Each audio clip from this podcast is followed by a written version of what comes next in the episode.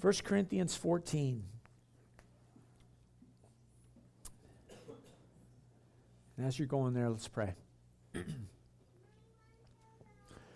Lord, this morning I just thank you that we can gather around your word, Lord, that we can look to you. I thank you, God, that your word is not a book that you've left us to navigate all by ourselves, but you've given us your spirit. You, your spirit teaches us and counsels us and trains us in, uh, in your word, Lord, and in the things of your kingdom. And this morning, God, um, we just come to you and we open up our hearts to you, Lord. We pray, God, um, that you would open blind eyes so that we could see, Lord. We pray, God, that you would unstop our deaf ears so that we could hear the things that you want to say to us. And we pray, Lord, that our hearts would found to be uh, soft soil for the seed of your word, that it would um, take root and grow in us. And Lord, as we come to this particular passage, Lord, we just ask, we do ask for that help from your Spirit to understand. Even open our, uh, the eyes and the ears of our mind this morning, Lord. Uh, Jesus, it's our desire to, to know you more. It's our desire to be effective in the way that we serve you, Lord, and uh, the way that we respond to you, and to be biblical. And so, God, we just uh, commit this time to you. We ask your blessing upon it. We ask your blessing upon the teaching of the word. In Jesus' name, amen. Right on 1 Corinthians chapter 14. Um, Paul, here in this chapter, is going to pick up the discussion almost where he left off in chapter 12. It was kind of like uh, he gave us a little message in between chapter uh, 12 and 14 in regards to love. And, uh, you know, if we think back to where we were in chapter 12, Paul talked about uh, spiritual gifts, spirituals, moved on from carnal things to talk about spiritual things, and talked about the gifts of the Spirit and some of the ways the Holy Spirit works and gifts the church. And he talked about in that chapter about a unity in the body and the importance of every part, that every part is needed and that there's, there's beauty in the midst of the diversity that's found in the body of Christ.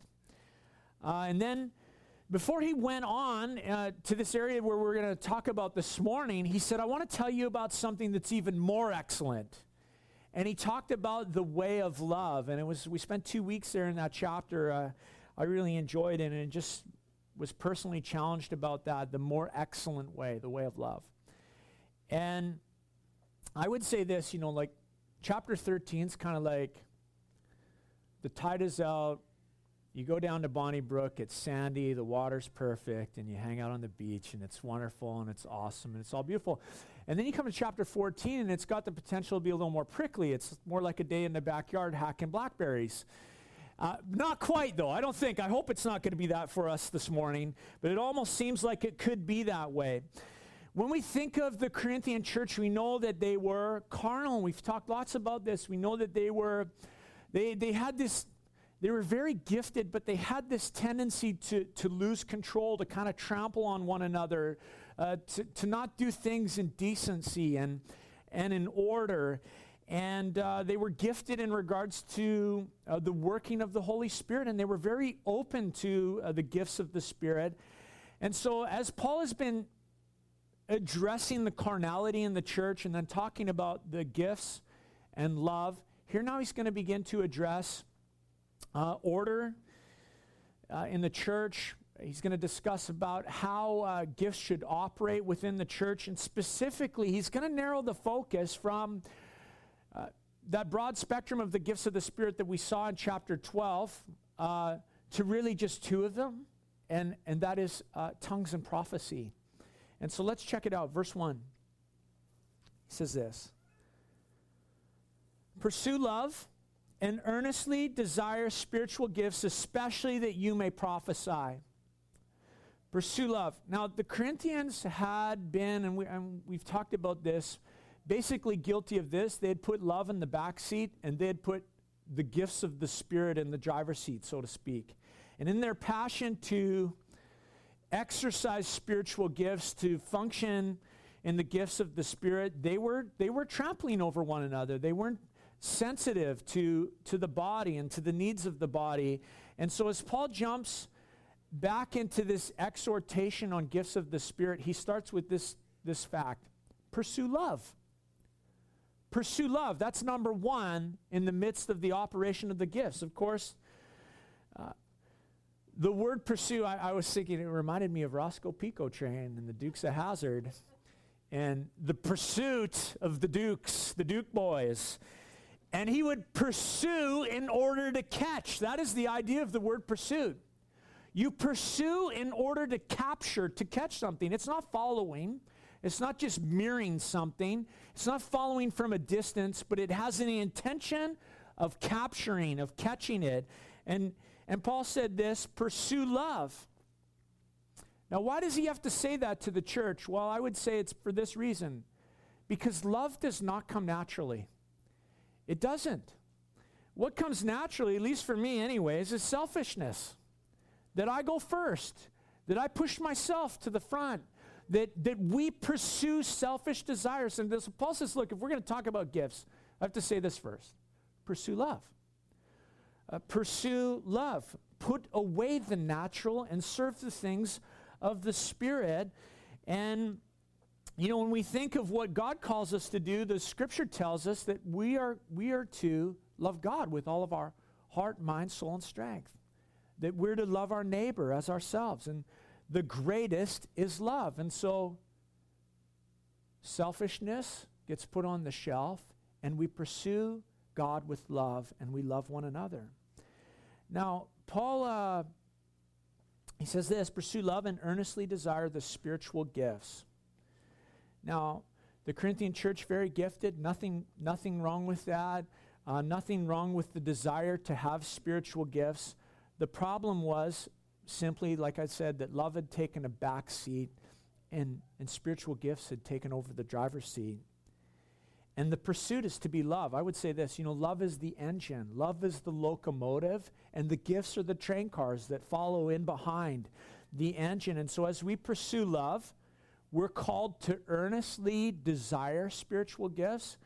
And in particular, he says the gift of prophecy. Now, we're going to talk a lot about tongues and prophecy this morning. I like this chapter. Uh, Paul talked about prophecy in the context of all of the gifts in chapter 12. And now he's going to narrow this discussion and he's going to go back and forth here between tongues and prophecy and make some comparisons and give some teaching.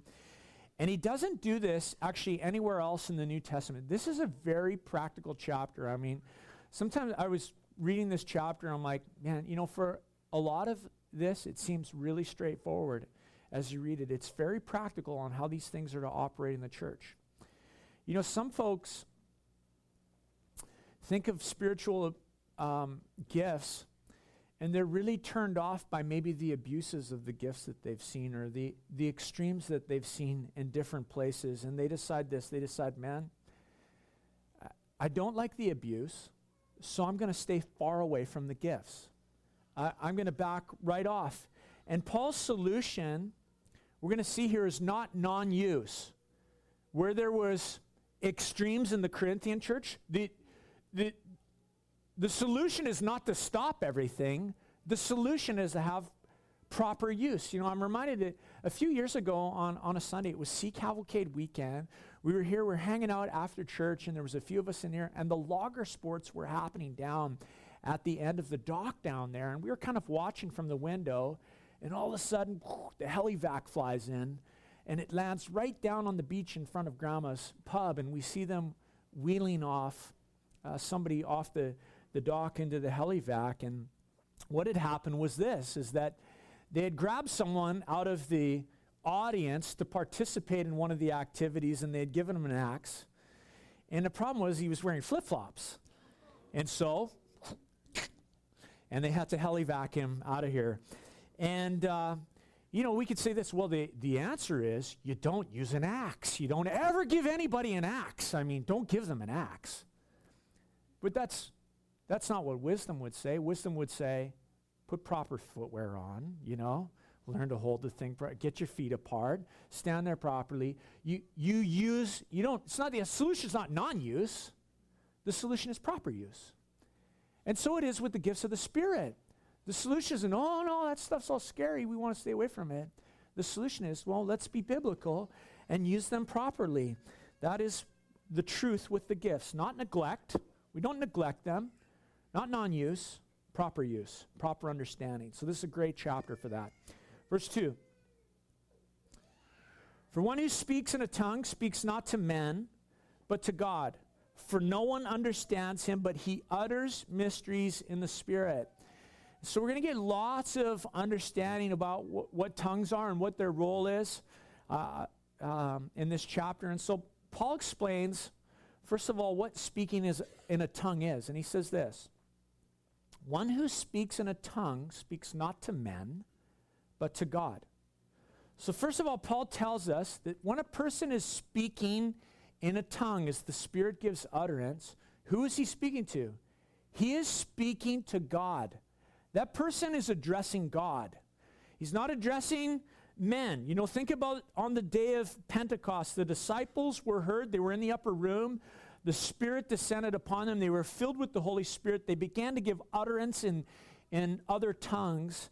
And on that day, the scripture tells us that they were telling and they were declaring the mighty works of God, and they gave utterance in languages that were unknown to them as the speakers.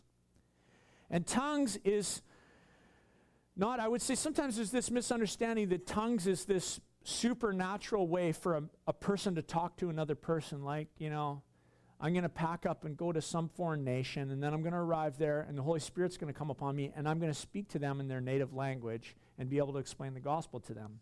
That's not what tongues is. We don't see that example in Scripture. And if we misunderstand here what Paul is saying, we, we misunderstand even Acts chapter 2. When a person speaks in a tongue, they are addressing God, not men. Again, at Pentecost, the disciples were speaking to God. And the, the crowd was made up from people all from all over the known world. They were there in Jerusalem for the feast. And they overheard the disciples, and what did they hear? They heard them praising God. They heard them declaring the wonders of God. And this is important for the proper use of tongues, the proper understanding of tongues, but it's also important when we think about the interpretation of tongues.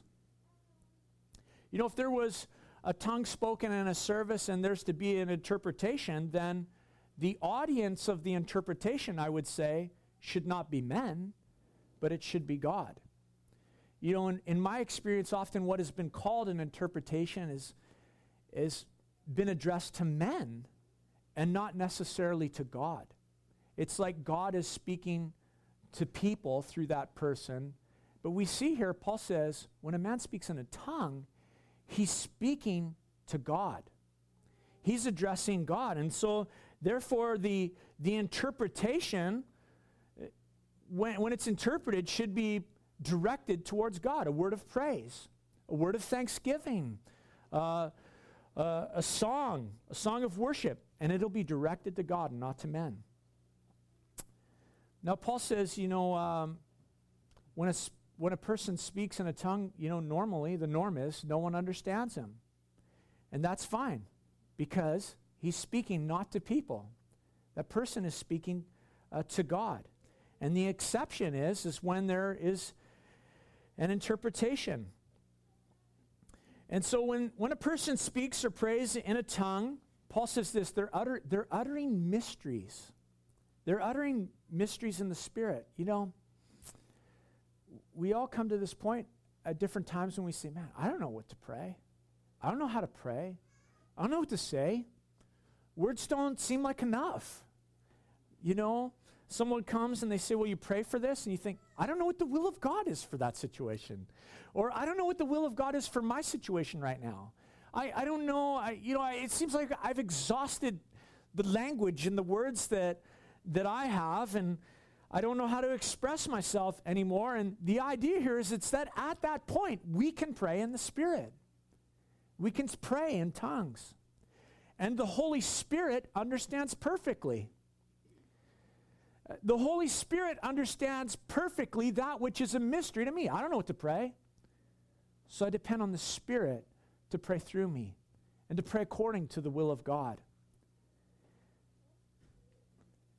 It's a mystery to me, but as I pray, the Spirit prays according to the will of God.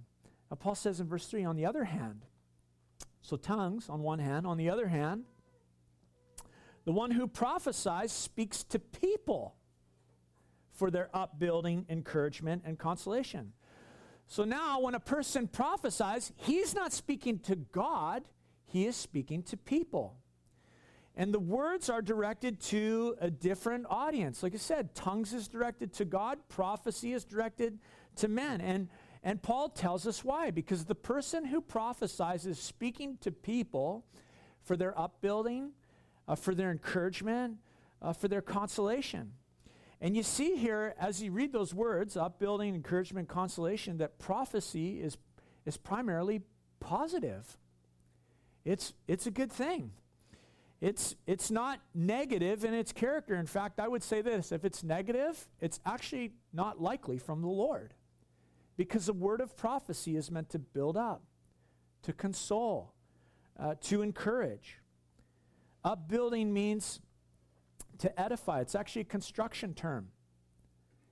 And it, it means to be built up in the, in the Lord. And so when there is a prophecy, the result should be not that God's people are torn down. It's not the, the word should never be to tear down the people of God.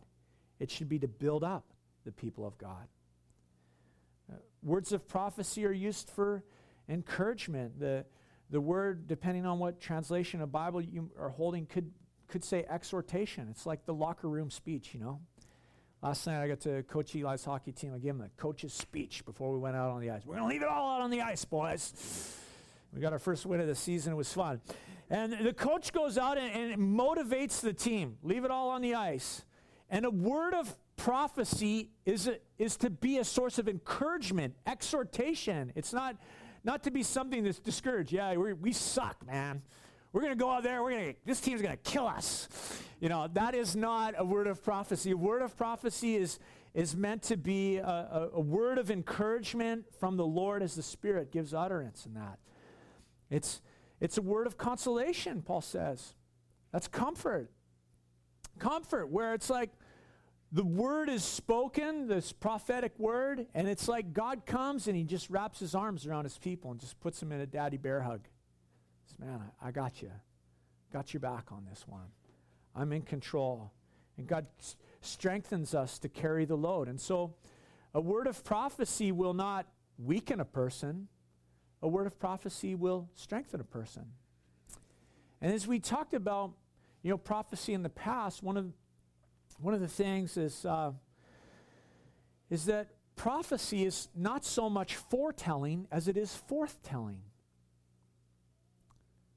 It's not so much, you know, if we go back to the Old Testament prophets, yes, there are elements of predictivity, predicting the future, even to what the Old Testament prophets did, but much of what they did was communicate uh, the word of the Lord, timely messages to the people of God. Revelation chapter 19, verse 10 says, uh, The testimony of Jesus is the spirit of prophecy. And so, as we testify to Jesus, pro- prophecy, can function in certain ways in, in, the church. And it always builds up, it stirs up, it lifts up the people of God. The one who prophesies speaks to, speaks to people for their upbuilding and encouragement and consolation. Verse 4 The one who speaks in a tongue, other side of the coin again, the one who speaks in a tongue builds up himself. But the one who prophesies builds up the church. And so here's this contrast between tongues and prophecies again. And the contrast is who is built up when the different gift is functioning and operating. Um, think about the different things that can build up your faith, you know, the Word of God, times of corporate worship, times of prayer, times of worship, uh, times where we're edified in the faith and and Paul says that tongues is another means by which a believer can be edified, strengthened, built up in that construction sort of term. Their faith is strengthened. It's like tongues is another weapon in the, in the arsenal that God has given his church. A, a tool in the toolbox that you can take out when you need. It's, I don't know what fits here. I'm going to begin to pray in the Spirit. Pray in tongues.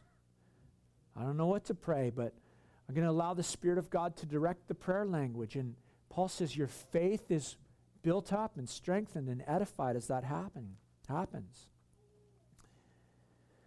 And so praying in the Spirit builds our faith individually, but corporately, in a corporate setting, he's going to keep going back from this individual to the corporate setting.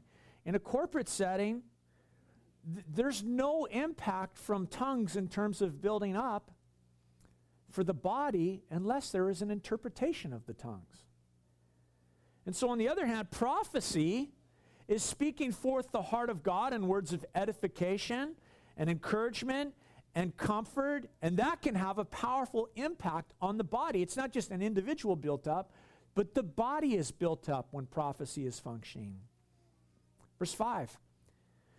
He says, Now I want you all to speak in tongues, but even more to prophesy. The one who prophesies is greater than the one who speaks in tongues, unless someone interprets, so that the church may be built up.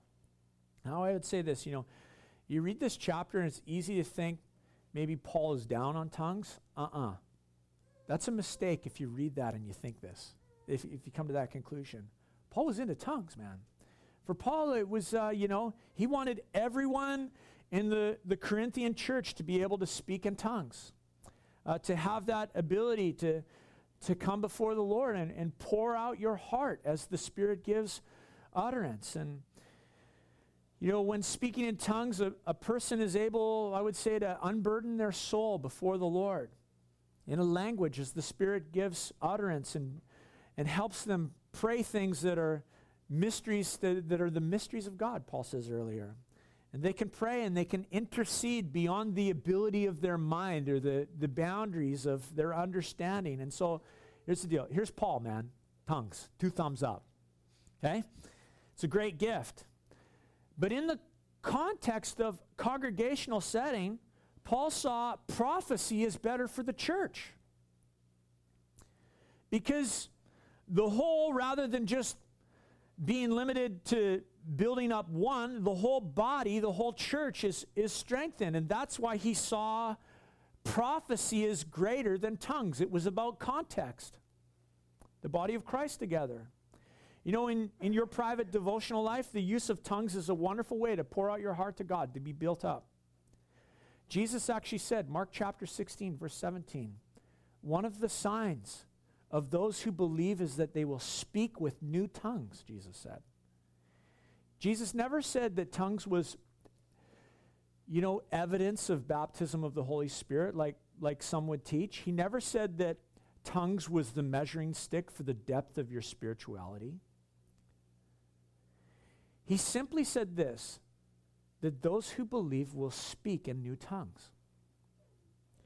And tongues are valuable. You, you, know, being able to operate in that gift for your personal time with the Lord, so valuable. But in a public setting, they aren't of much value unless there's an interpretation. And it's in that context that Paul says prophecy is infinitely more valuable. Verse 6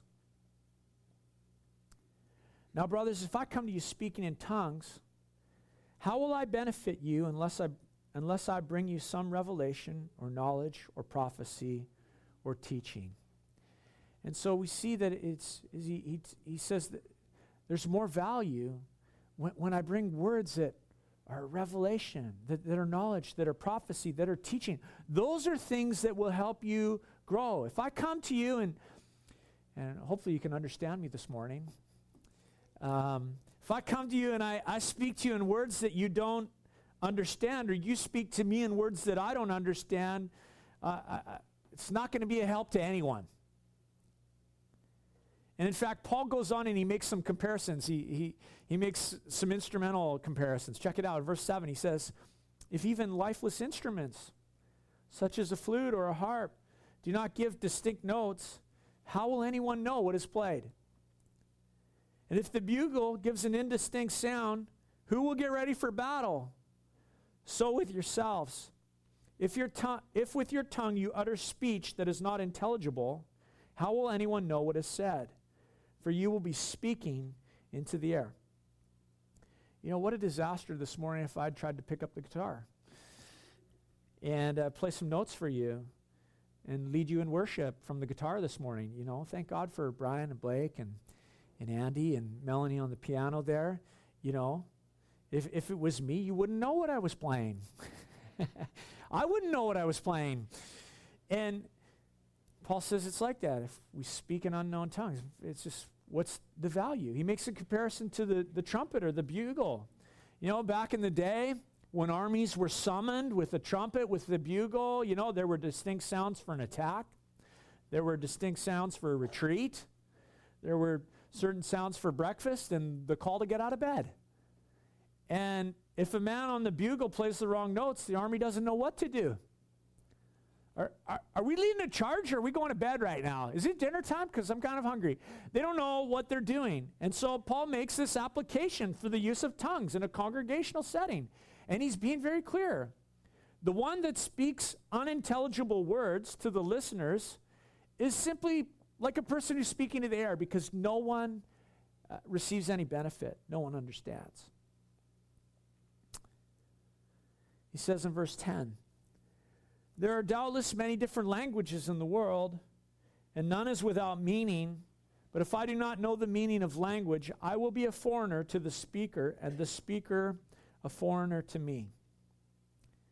You've probably been in one of those situations if you've ever done any traveling where a local comes up to you and tries to speak to you. Um, I, have had the blessing of getting to go to Israel three times now, and hopefully a fourth here in the new year. And if you'd like to come, I'd love to chat with you. And um, you know, uh, Lisa and I laugh because when we've when she's come to Israel, um, Israelis often mistake me for an Israeli. I don't know what that is about me, but they just do. And so they'll come up to me and start speaking to me in Hebrew, and it's all Hebrew to me. I don't know what's being said. And uh, if you've done any traveling, I'm sure things like that have happened to you. You say, no, English. No, speak Espanol, right? For our Spanish folks here. You, you can't understand one another, and language becomes a barrier to communication. And Paul says that. What's the benefit if language is a barrier?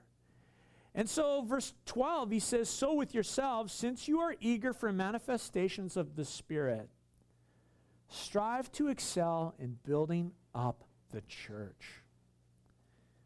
You're eager. You desire spiritual gifts. That's great. That is good. That is healthy. Seek after prophecy so that you can speak to people in a language they understand. Simple words that build up, simple words that encourage, simple words that uh, console and give comfort, you know, that build and stir and lift up people's faith. You know, I encourage you, maybe here this morning, God's put someone on your heart. It doesn't have to happen from here, it can happen anywhere in the room, you know. Afterwards, you say, Man, I just feel like the Lord's put this on my heart to come over and, and to tell you this word of encouragement. God wants, you know, we can share those words of prophecy with one another, and we should desire that to function in our church and for us to be used in those ways.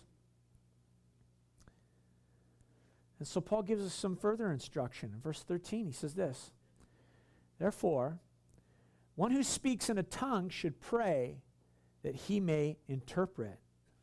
So, pretty clear if you do speak in an unknown tongue in a group setting, then pray that you'd be able to give an interpretation, an interpretation of your prayer and your praise that's to God, so that others can understand. Paul says in verse 14, For if I pray in a, in a tongue, my spirit prays, but my mind is unfruitful. And so we get more insight into praying in a tongue. If you, if you pray in the Spirit, you don't understand what you're praying for. You, are speaking in another language. It's like uh, someone coming up to you in another country and trying to speak to you. Your, your own spirit is being built up in the core of who you are. The Spirit of God is edifying you. But Paul's saying here, now I engage my mind too. I, I have to pray in my mind at the same time. And he says in verse 15, what, what am I to do? I will pray with my spirit, but I will also pray with my mind. I will sing praise with my spirit, but I will also sing with my mind. Let me read that again. Verse 15. It's an important verse. It is worth underlining. And if you got a pen, you should underline these words that he says four times I will, I will, I will, I will. Verse 15. What am I to do? I will pray with my spirit, but I will also I will pray with my mind also. I will sing praise with my spirit, but I will sing with my mind also. This is an important verse for understanding uh, the, the gift of tongues. You know, many people that don't have that gift maybe desire to have it. And then what? What do you do? You know, you get prayed for, go to conference, get somebody lay hands on you, you, you get laid hands on it at church one Sunday morning or whatever, and you say, I, would like the gift of tongues. And then nothing seems to happen. They want to be, the person wants to be able to pray in the Spirit and express their love to the Lord, but nothing happens. And maybe years go by, maybe months go by, and it becomes this source of frustration or maybe a source of disappointment. And I would say this it's almost like, you know, people expect like to go in a, into a trance. your eyes are going to roll back and your tongue's going to take off and whatever, your eyes will glaze over and you're going to quake and you're going to shake and the Holy Spirit's going to take over and you're going to begin to speak. And your tongue is going to move against your will. Against your will. But Paul says, I will. I will. And that is very important in regards to understanding. He says, I will pray in the Spirit. See, it's a choice that we make. We make a decision that we will pray with words that we don't understand, trusting that the, that the Lord, that the Holy Spirit is inspiring them and partnering with us as we pray. See, praying in the Spirit, it's, it's, it's not feeling, it's not a feeling that I feel, it's a decision that I make. Do you see that? He says, Oh, I, I felt like it, so I did it. He doesn't say that. He says, I will.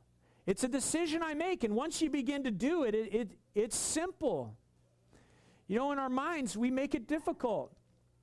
My uncle, remember Thanksgiving weekend, I was away and we had a family wedding, and my uncle was telling me about, we were, we were just hanging out and saying, Oh man, I, you know, I was at this thing and they lined people up. they said, Say this phrase. And it's usually like, you know, something to do with an Asian car. Should have bought a Honda. Should have bought a Hyundai, something like that. Say the phrase. You have the Holy Spirit. You've received the Spirit. And, you know, just repeat this phrase and be repetitious and and God will hear you and, and it's it's going to happen and you know uh, it, it's not it's not like that you know Paul says I speak in tongues more than anyone we're going to see here and, it, and it's a great gift. And the Spirit gives utterance, it says here. And so it's a decision that we make in our will. Maybe it's a simple word or, or a simple phrase, and you think it doesn't make sense. You step out in faith in your will and you say, I'm trusting the Holy Spirit to pray through me. And you begin to experience the edifying and the building up of the Holy Spirit. You know, one time I, I speak in tongues. It's, a, it's an important part of my personal quiet time and uh, something that's almost daily a part of my life.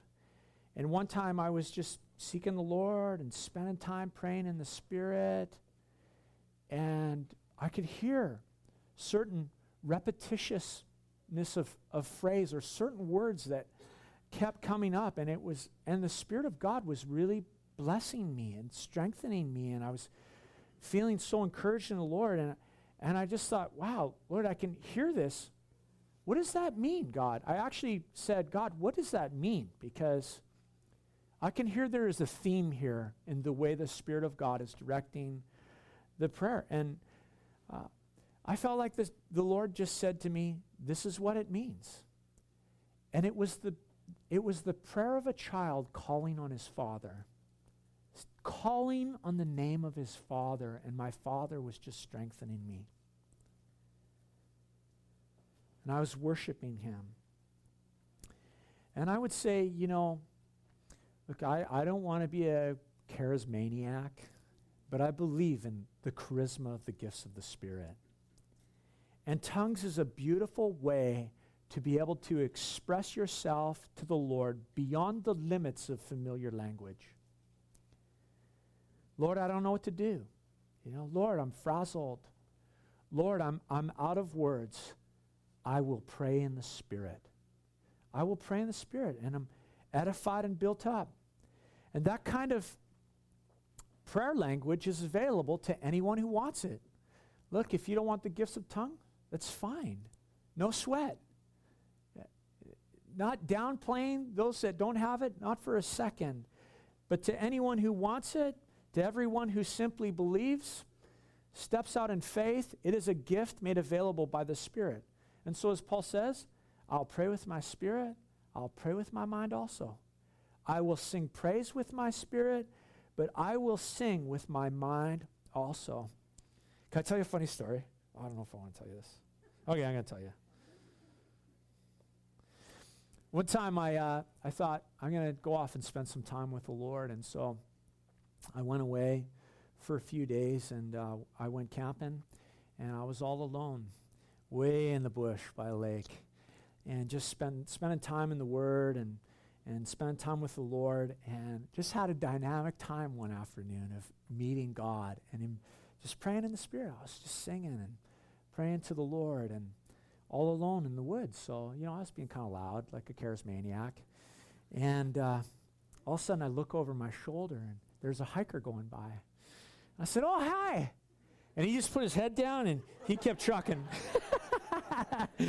uh, awesome. I will pray with my spirit, I'll also pray with my mind. I'll sing in the spirit, but I will also sing in my mind, Paul says. Verse 16 Otherwise, if you give thanks with your spirit, how can anyone in a position of an outsider say amen to your thanksgiving when he does not know what you're saying? Uh, like the hiker, he couldn't say amen. He didn't know what I was saying, thought I was nuts. And again, you know, in a public setting, how can anyone say amen if they don't know what's being said? You know it's biblical to say amen? Amen. amen. Thank you. And all God's people said, Amen.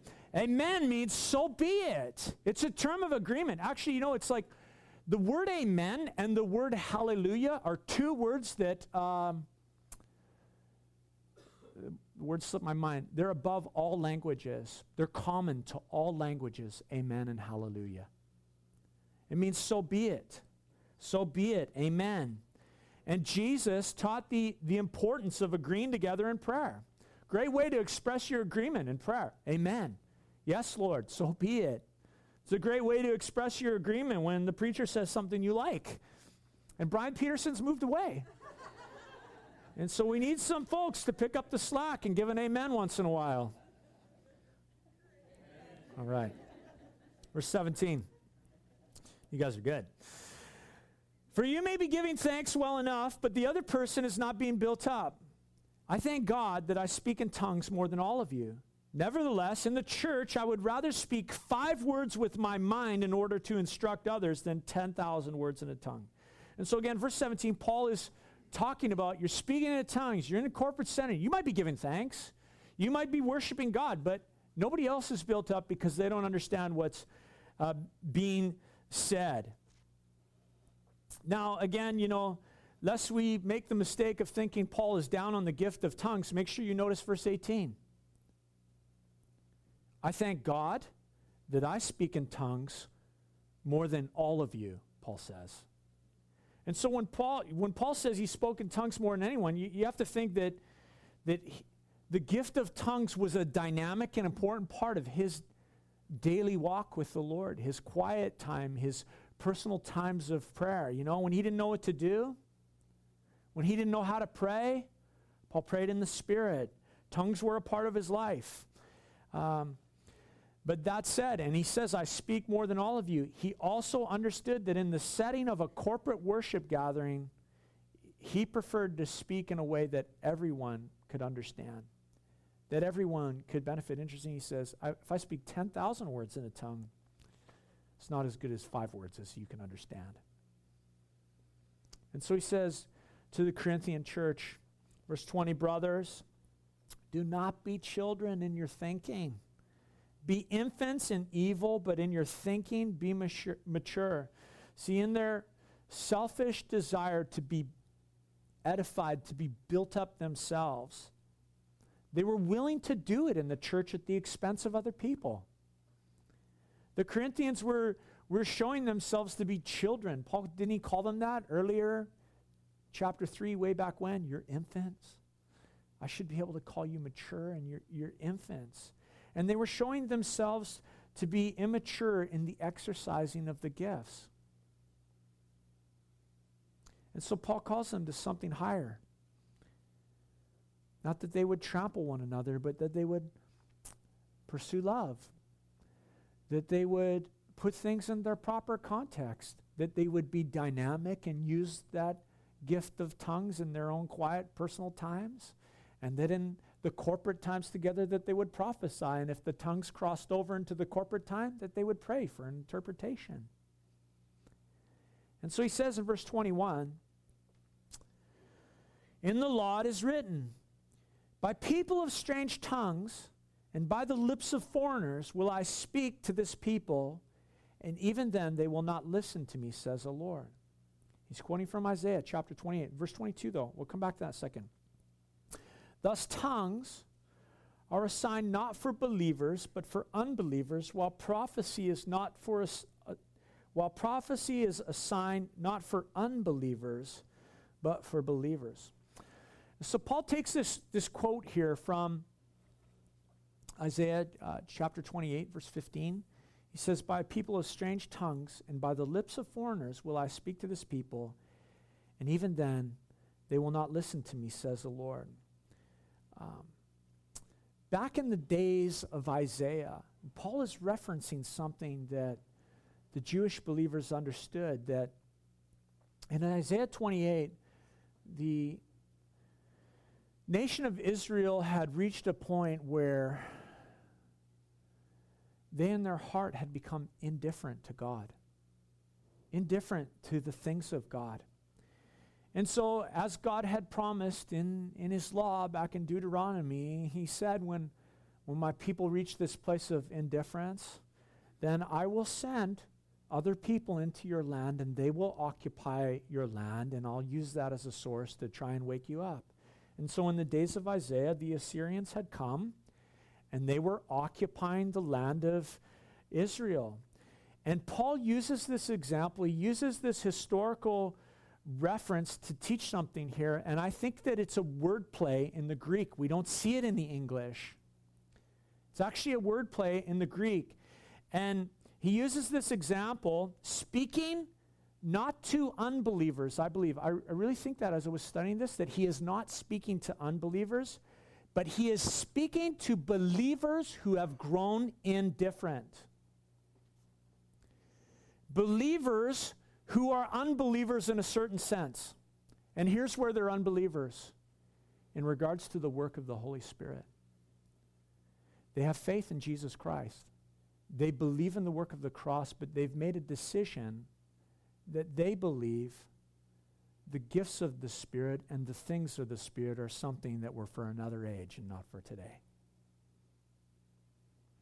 In fact, that word in, in, in verse uh, 22 that is translated unbelievers can be translated unfaithful or faithless or unbelieving, as it is there, or incredulous, or people who are without trust in God. And we know that there are many Christians uh, who believe in the work of the cross and believe in all that Jesus Christ did on, on the cross, but they do not believe in the present day work of the Holy Spirit. I said, no, no, no. No. It's like the axe. We're not sure about that, so we're going to just put it away. We're going to choose indifference. we're going to make a choice in our will not to be open to the things of the Spirit, but to close the door on that and say, no, no, that was for the days of the apostles. No, that was only, you know, that was until the perfect came, and we're going to define that as, as the Word of God, as we saw last week. And, and tongues, it's interesting, the tongues always seems to be the issue that divides. Have you ever noticed that? I mean, if you just, if you float around church, churches before, that's the issue. That's the issue that's like seemingly the line that's drawn in the sand where where the people who've grown callous to the things of the Holy Spirit say, No, not, not in our day, not in my life, no, not in our church. And where those who are open say, Yes, we want that gift functioning and operating in our lives and in our church. And there are those who say, you know, he doesn't work that way anymore. The Holy Spirit doesn't work that way. Tongues have ceased. And I was reminded of, as I was thinking about this, I was reminded of Proverbs chapter 4, verse 23 through 24, where Solomon said this. He said, Keep your heart with all vigilance, for from it flow the springs of life. Put away crooked speech and put away devious talk far from you. And you know, we talked a lot about this over the last couple weeks the need for the Spirit of God to transform the heart. Because from the heart flow, the, the heart is a spring. And from the heart flows the wellspring of life. We talked about this two weeks ago that the heart directs my tongue. And so naturally, when I make a decision in my heart, the things of the Spirit are not for today. What's the first thing that's affected? My tongue, my openness to that gift of the Spirit, my desire. And so Solomon, knowing the, the heart, said this You have to guard your heart. You have to guard the heart. And, and, church, we have to guard our hearts that we're not indifferent to the working of the Holy Spirit, that we're not calloused, that we're not hard, that we're not closed off, that we haven't decided, no, we've put the axe away and we'll never touch it ever again. No, we learn proper use, we learn biblical use, we put things in context. Verse 23 If therefore, the whole church comes together and all speak in tongues and outsiders. See, he uses a different word here. Uh, the Greek is actually basically the word idiots. Um, if idiotes or something like that is how say it. If, there, if therefore the whole church comes together and all speak in tongues and outsiders or unbelievers enter, will they not say that you are out of your minds? And so, you know, tongues, which just makes sense that they would come to that conclusion. You know, tongues aren't a benefit to anyone if they are not properly and biblically expressed. Verse 24. But if all prophesy and an unbeliever and outsider enters, he is convicted by all. He is called to account by all. The secrets of his heart are disclosed, and so falling on his face, he will worship God and declare that God is really among you. Wow, what an awesome picture he paints there. That when God's word is spoken, that when the people of God are walking in faith and stepping out and uh, sharing, sharing uh, words that edify and build up and, and comfort and console and strengthen and encourage and exhort. You know, many times all it takes is a single message for someone who walks in the doors of a church to respond to the gospel. We've seen that happen here. You know, there's been times when somebody sat here for many months. There's been other times where it was the first Sunday they responded to the gospel. I think, wow, I've never seen them before. They walked in, they responded to the gospel. Praise the Lord. I want it to happen more. Thank you, Calvin. That was well timed, man.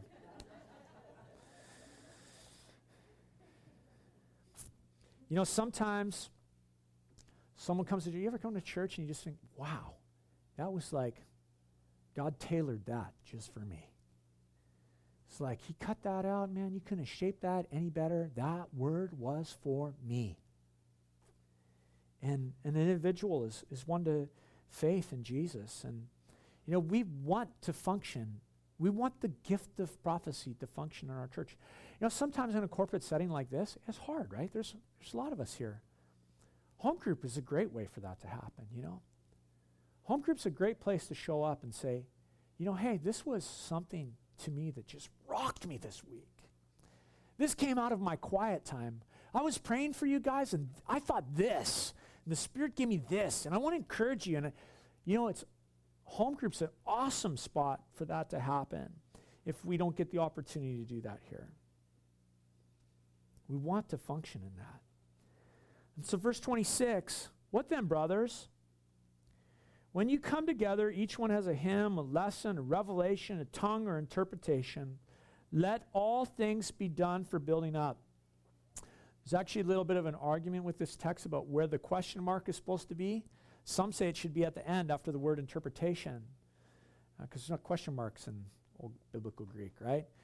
And, and it's really driving home this sense that in, in, in Corinth, everybody was showing up. Everybody had something to offer a hymn, you know, a lesson, a revelation, a tongue, an interpretation. And what was going on in their church, you know, was just confusion.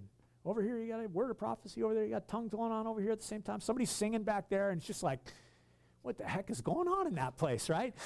And so Paul gives some instruction for order here. Real simple. Verse 27.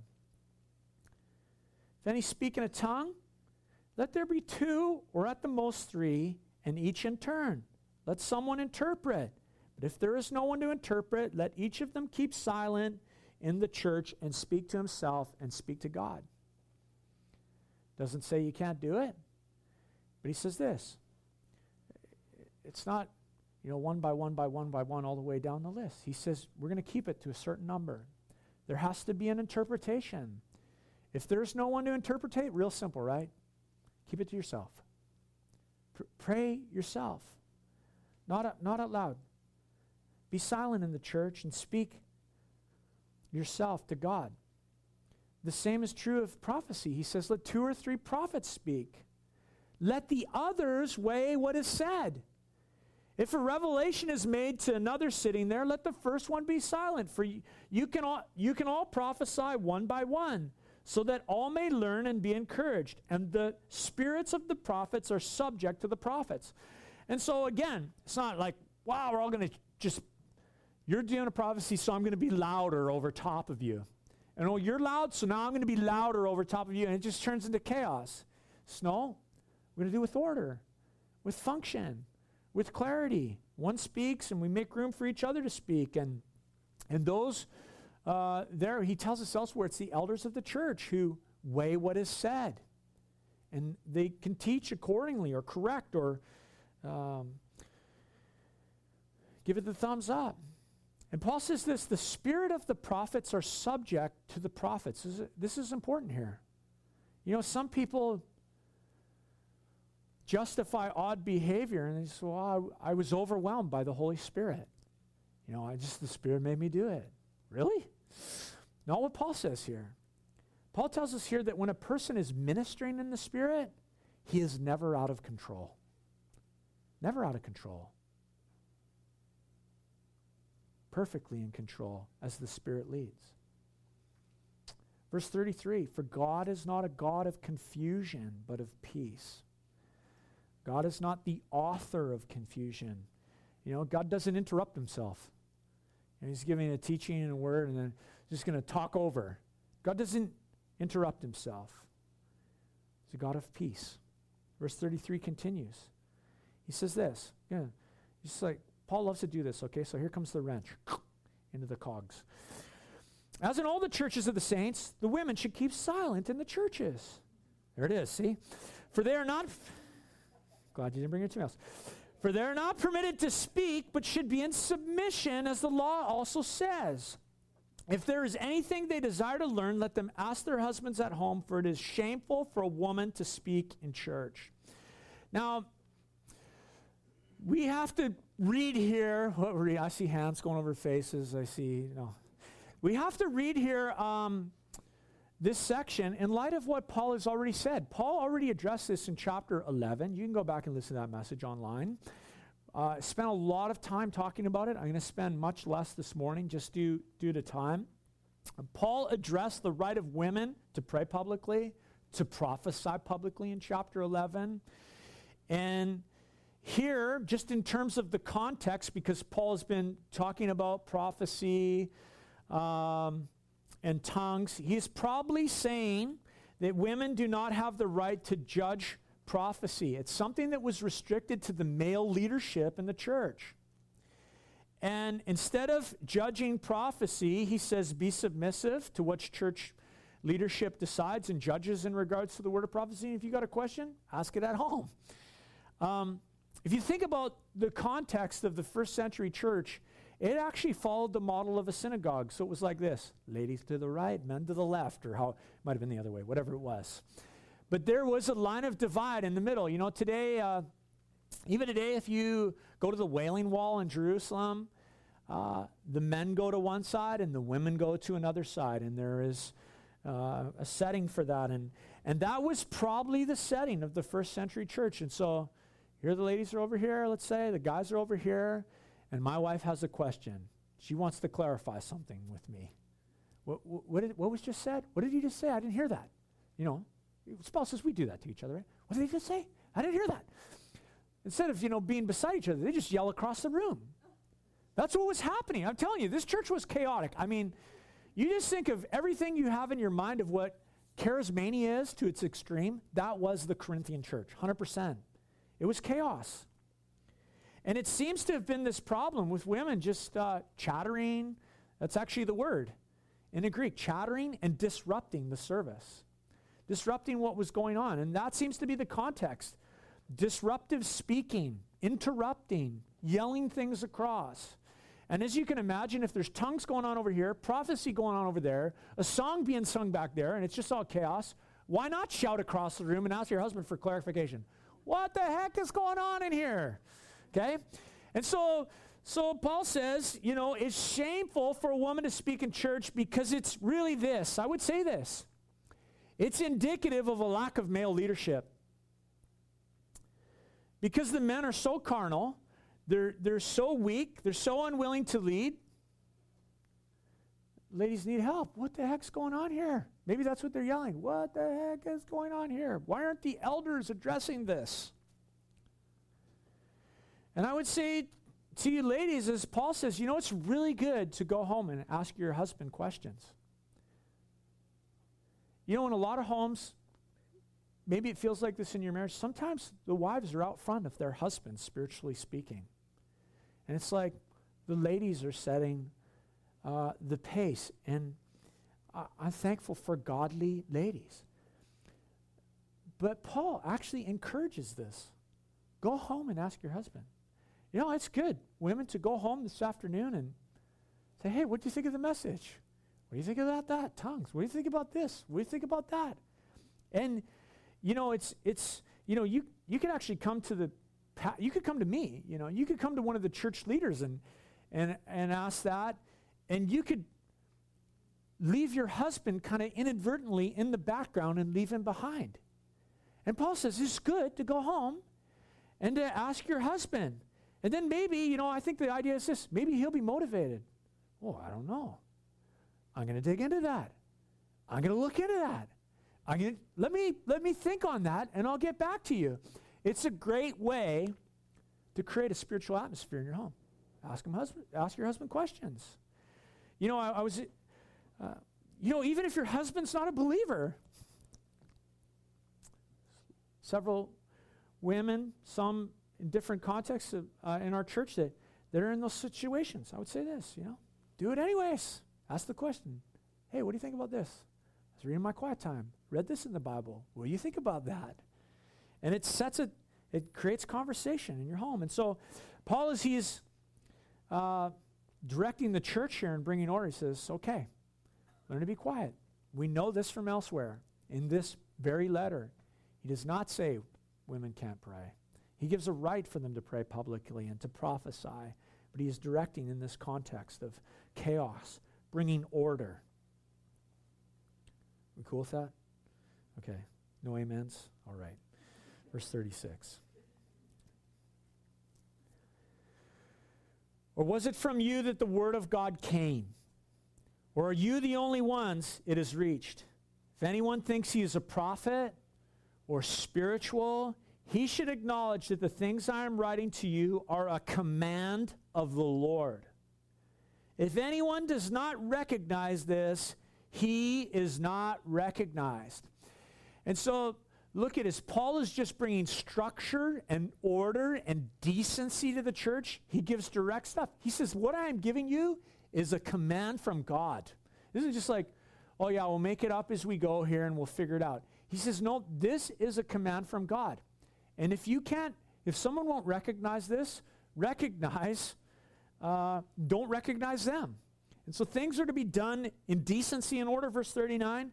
So, my brothers, earnestly desire to prophesy. Do not forbid speaking in tongues, but all things should be done decently and in order. All things decently in order. You know, it's awesome the way that God, by His Spirit, has gifted His church and gifted each one of us individually. He's provided gifts for us personally in our times alone with Him. He's provided gifts for us corporately when we come together. And sometimes there's a crossover in their, their operation, and, and Paul gives us instruction in that. And, uh, you know, as I, I close, I just, I'm just reminded of the very first verse of this thing where he says, Pursue love. Put love out front. That's the locomotive. And desire gifts. Desire the gifts of the Spirit. And so this morning, I just want to pray with you. I'm going to invite the worship team to come.